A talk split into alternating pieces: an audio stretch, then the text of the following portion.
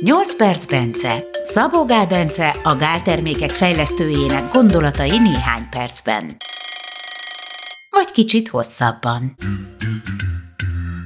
A laktóz érzékenyek többsége tart magánál laktóztablettát, és ha nem tud ellenállni egy madártejnek vagy egy tejszínhabos kakaónak, akkor bekap egy szemet, hogy elkerülje a kellemetlen hasmenést.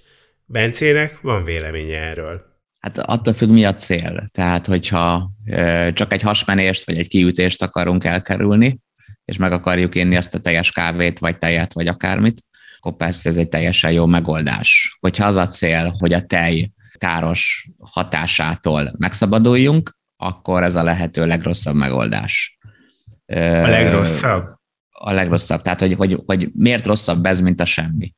Az, hogy nekünk ugye működik-e a laktózemésztésünk vagy sem, az ugye a felmenőinktől függ nyilván.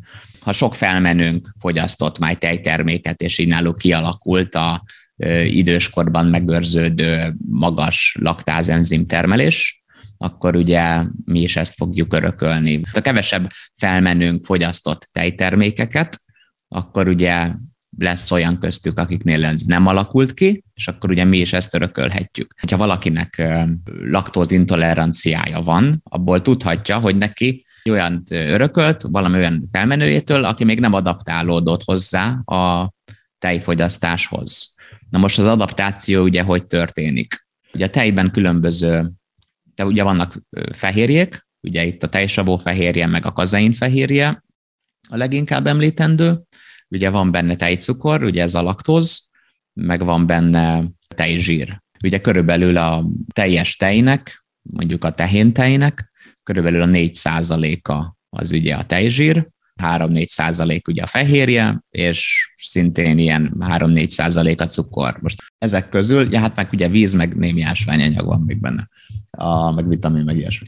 A tejcukorra, hogyha valaki érzékeny, akkor attól ugye hasmenése lesz. Tehát mondjuk egy fehérje hiányos időszakban, tehát amikor mondjuk évtizedekig, évszázadokig akármi tápanyag hiány van, nincsen elég fehérje, mit tudom én, nincs elég állat, ugye hát ez főleg a földművelés óta alakult az ki. Ugye hát ad a állat tejet, az, az egy, nem kell leölni érte az állatot, az ha kevés állatod van, akkor is hosszú távon tud lenni sajtot, stb.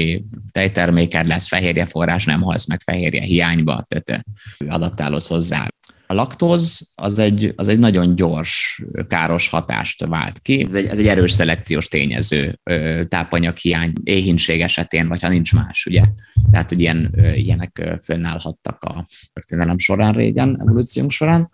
Ez gyakorlatilag ennyit csinál a tejcukor. Kiütés, hasmenés. Tehát, hogy semmi olyat, ami egy napnál tovább okozna problémát. Tehát ez kellemetlenséget okoz ennyi, viszont ha mindig hasmenésed van, akkor meghalsz persze. A tej fehérje ezzel szemben, tehát a tejsavó fehérje az az inzulin szintet növeli meg, a kazein az a inzulin utánzó növekedési faktor 1, tehát az IGF-1-nek a szintjét növeli meg, mind a magas inzulin, mind a magas IGF-1, az fokozza a daganatok kockázatát, a szívvérrendszeri betegségek kockázatát, és még egy csomó mindent metabolikus szindrómát, stb. A tej zsírral meg semmi baj nincsen, az egy nagyon egészséges zsírforrás. Na most nyilván itt is a túlzás, tehát hogy egy IGF-1 kell. A túl alacsony IGF-1, a túl alacsony inzulin, az is baj. Ez nem kell tej, hogy ne legyen túl alacsony, de attól még, hogy valaki egy kis tejterméket fogyaszt, az még nem biztos, hogy, lesz, hogy az túl magas lesz, de, de lehet. Tehát ez nem azt jelenti, hogy most minden tejtermék feltétlenül mindenkinek káros, de fölmerül vele egy ilyen probléma, hogy a inzulint és az IGF egyet ezt túl tudja vinni. Ez most tejtermékenként is eltér, mert valamiben inkább kazeinfehérje van, valamiben inkább teljesavó, stb. De a teljes zsírral azzal például nincs baj.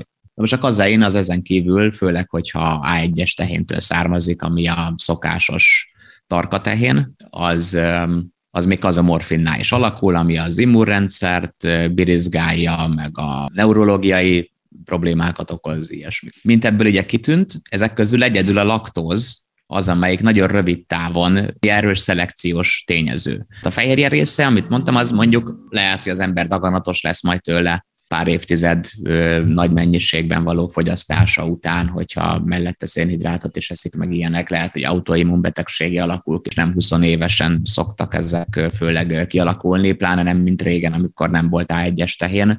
Ez már evolúciós szempontból ez nem egy erős szelekciós tényező. Tehát, tehát erre nem adaptálódik az ember. Oké, mit akarok ezzel az egésszel mondani? Azt akarom mondani, hogyha valaki laktózintoleráns, akkor az számíthat rá, hogy nem csak a laktóz, hanem a igazán nagy problémát okozó, tehát nem az ilyen kellemetlenséget, hanem a komoly betegséget, kockázatot fokozó hatására is érzékenyebb a tejnek, mint, ha, mint akinek nincs inzulintoleranciája és, a, és azt nem fogja tapasztalni, hogy, hogy neki magasabb lesz az inzulin vagy az IGF-1 szintje, és hogyha ez évtizedekig rajta annyival magasabb, az neki majd gondot okoz, és amikor majd valami komoly betegsége lesz, nem fogja visszavezetni arra, hogy ez ettől van. Tehát az nagyon is jó, hogy neki hasmenése van a laktóztól, emiatt legalább elkerüli majd a tejtermékeket, ami más miatt annyira káros neki. Viszont ha szedi azt a laktóztablettát, és nincsen neki tünete tőle, akkor vígan eszi tovább, és nem hallgat a szervezetére mondhatni, és később abból baja lehet. Tehát ezért mondom, hogy ez a legrosszabb megoldás. Te azt gondolod, hogy ezek általában ez a két dolog összefügg? Tehát aki a laktózzal problémája van, a tejfejrével is problémája van? Akinek a laktózzal problém, tehát ugye, ugye ez egy adaptációs dolog.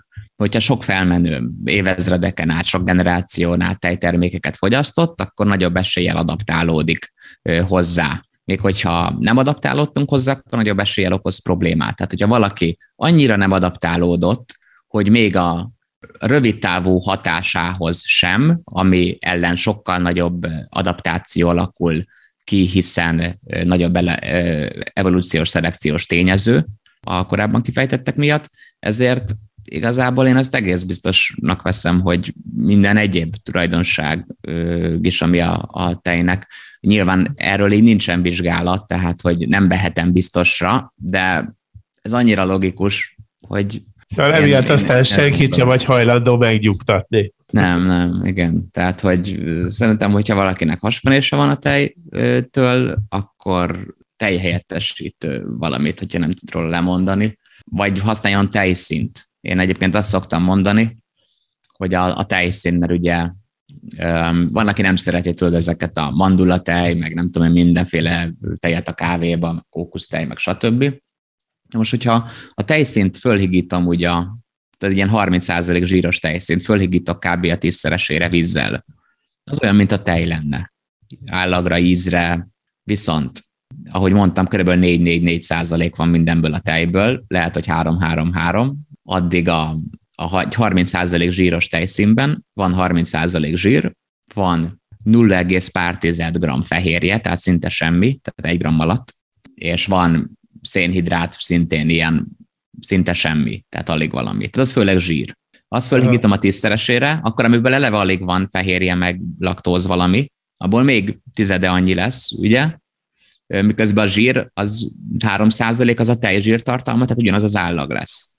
Tehát a tejszínnel gyakorlatilag tizede, százada annyi tudunk ugyanolyan organoleptikus tulajdonságok mellett bevinni, vagy hogy mondjam, tehát hogy érzékelésre, vagy ízérzékelésre, ugye organoleptikus tulajdonság, hogy ugyanannyit tudunk bevinni, miközben a tejkáros komponensei az mondjuk százada olyan mennyiségbe vívődnek be ezzel. Tehát, hogy ha valaki nem ilyen extrém mértékben tejallergiás, laktóz intoleráns, akkor ez a zsíros tejszínnek a higítva való használata, vagy, vagy ahelyett, hogy nem tudom én, egy deci tejet tenni a kávéjába, inkább csak 10 ml zsíros tejszínt tesz a kávéjába, és ugyanott van. Köszönjük a figyelmet! Ne feledjétek, ha laktózérzékenyek vagytok, akkor egészen biztosan van problémátok a tejfehérjével is. Gellért Gábor vagyok, és jó egészséget kívánok mindenkinek!